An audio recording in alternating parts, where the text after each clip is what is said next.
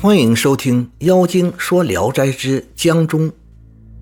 王胜玉男友一夜船停在江心，睡下后见江中明月如练，他睡不着，便让童仆为他按摩。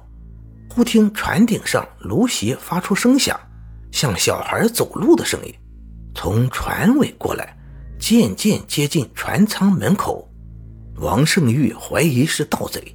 急忙起来询问童仆，童仆也听见有动静。二人一问一答间，见一个人伏在船顶上，垂下头来往舱里窥视。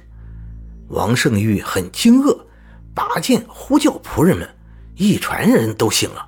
王胜玉讲了刚才看见的情形，有人怀疑他看花了眼。一会儿脚步声又响了起来，众人四下里巡视。渺无人影，只有疏星皎月慢慢江波而已。众人正坐在船上，忽见一朵灯笼状的青色火苗冒出水面，随波飘游，渐渐靠近船时，火一下子熄灭了，却有一个黑人骤然冒出，屹立在江面上，用手攀着船走着。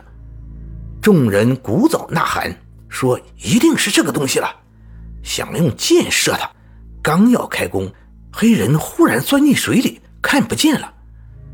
众人询问船家，船家说：“这里是古战场，鬼时常出没，没什么奇怪的。”感谢您的收听，您的支持是我持续创作的最大动力。